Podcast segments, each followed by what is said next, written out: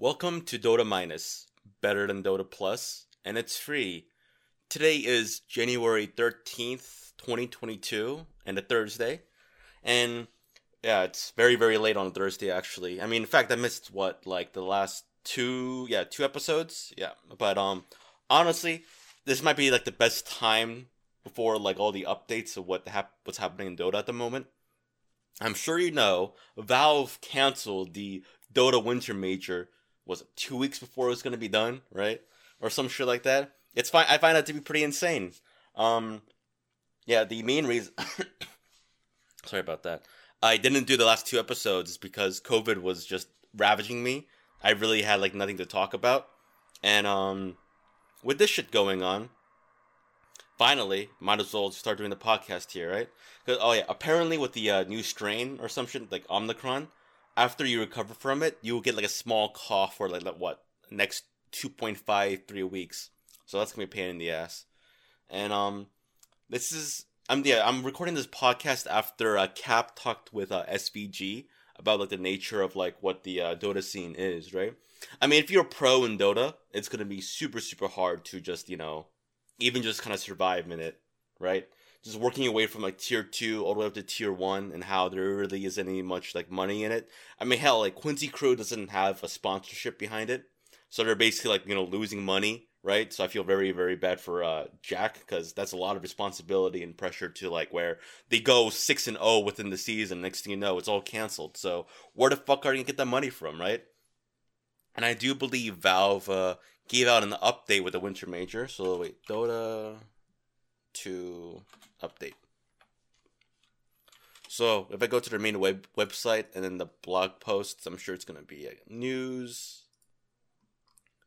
Okay, so they released the. What was the edit here? Because I think they had an edit to where they're gonna they're going to do all the shit here. Well, might as well read the blog, right?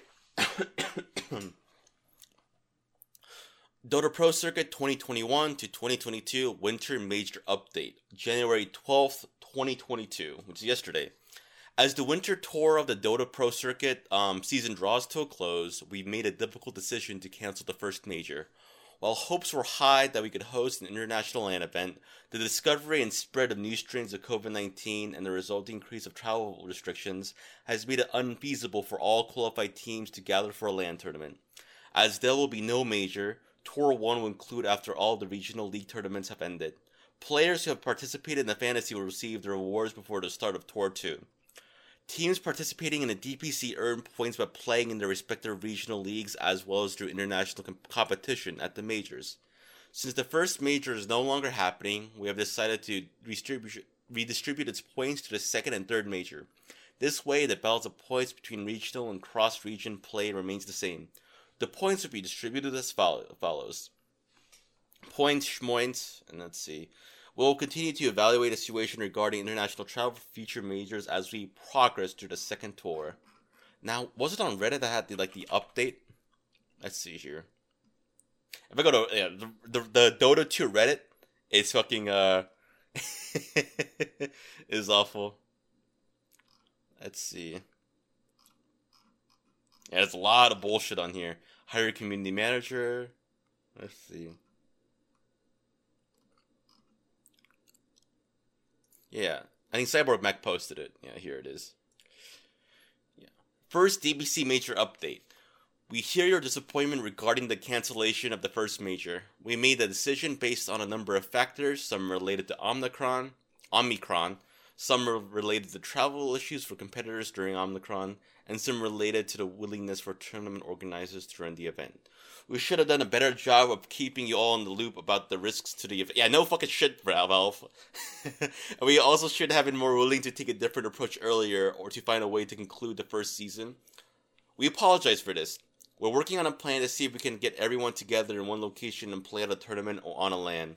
Obviously, this event will have a number of constraints placed on it given the current state of the world.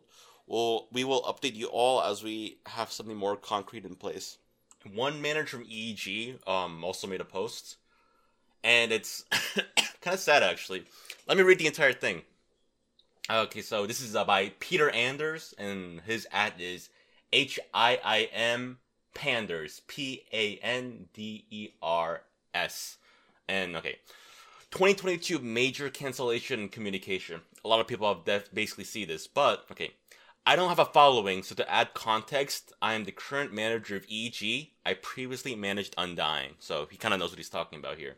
Seeing the major canceled through a single blog post with no further communication is painful and disheartening. I've seen firsthand the time, effort, and sacrifice that players make to compete professionally in Dota. There are lots of ideas on how the prize pool, DPC points, schedule, etc. should be changed to make this whole issue more fair. What I want to address, though, is the larger issue at hand, which is the complete silence and lack of communication from Valve. Yes. Okay. At, at TI10, Valve held a meeting with all the teams. After explaining to us the schedule of next year's DPCs, um, two points were very clearly made. One, when teams have problems, they should stop going directly to public platforms and should instead communicate with Valve. Two, Valve sees TI as a passion project. They don't gain much from revenue from TI compared to the time out in. And when teams go straight to public platforms to complain about issues, it makes Valve less motivated to keep running TI. In an ideal and I believe achievable world, there is no problem with this.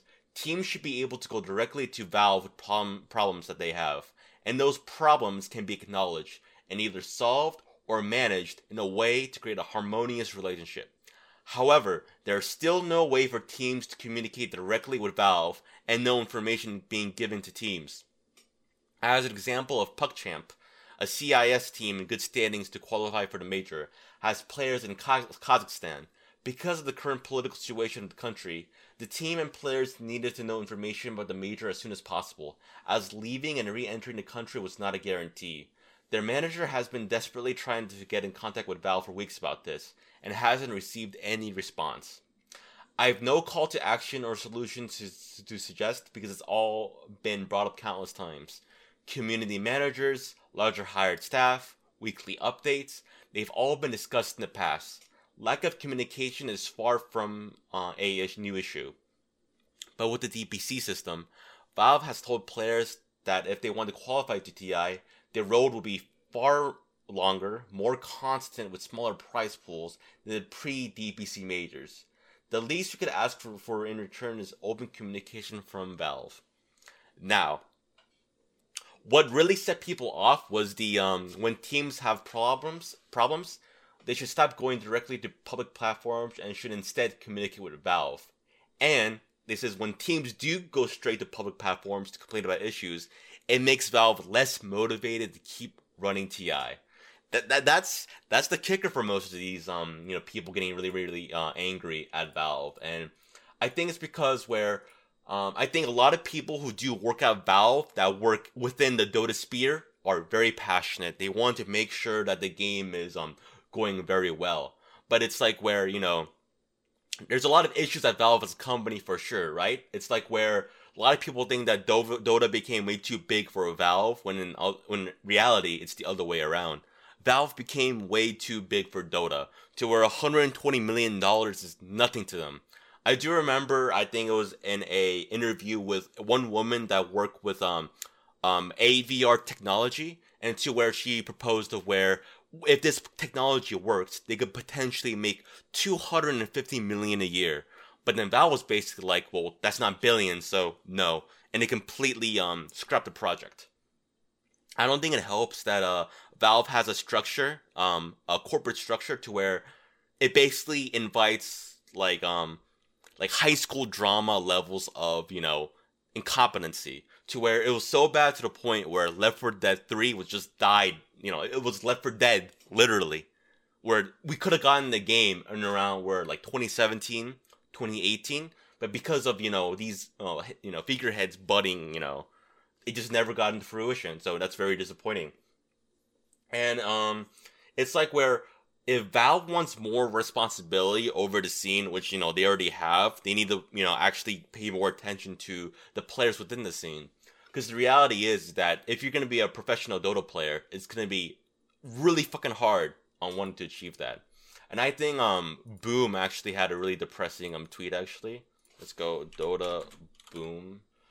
opinion, opinion, opinion. There's a lot of opinions on Reddit, by the way. If you if you don't know, you know, if I scroll up here, I'll probably see the tweet. Yeah, boom at Boom Dota. I think that when I'm on my deathbed looking back at my life, this the decision to commit my entire youth to trying to become a Dota 2 pro will be the worst one I've made in this life. Which is kind of sad, mainly because it's like where if it's your passion, you want to you want to make your future off of it. It's it's very hard to you know because within like any professional sport, um, I think SVG made a really good point here to where um, on the talk with Cap is like where if you're an, an athlete whether it be traditional sports or in esports, you have a um, time is the most valuable thing. You're li- literally on lifespan. You know, there's no no pros are going to be in their 40s and 50s playing Dota, right? Once you're in your later, later 30s, like old man fear, you're going to have to retire sooner or later. Find greener pastures, become a coach, go through go through all those hoops, right? And the only way they're going to be satisfied is if, you know, you won TI, you have all this money, and you use all that money to, you know, basically invest it somewhere, keep that money flowing. You gotta you gotta put it somewhere. You, you just can't keep it locked up if you have that much capital. And you're in a nice, you know, comfy little setting. But can you imagine how many tier two players that are like eating rice, you know, just eating plain rice, are homeless or just living in a LAN cafe just so that they can have a hopes of you know playing at TI or you know just trying to get onto a you know a team and you have you know Quincy Crew being six and zero, oh, bleeding it dry, where they might not even see their winnings, and Valve has zero communication with them. Of course, people are going to be angry.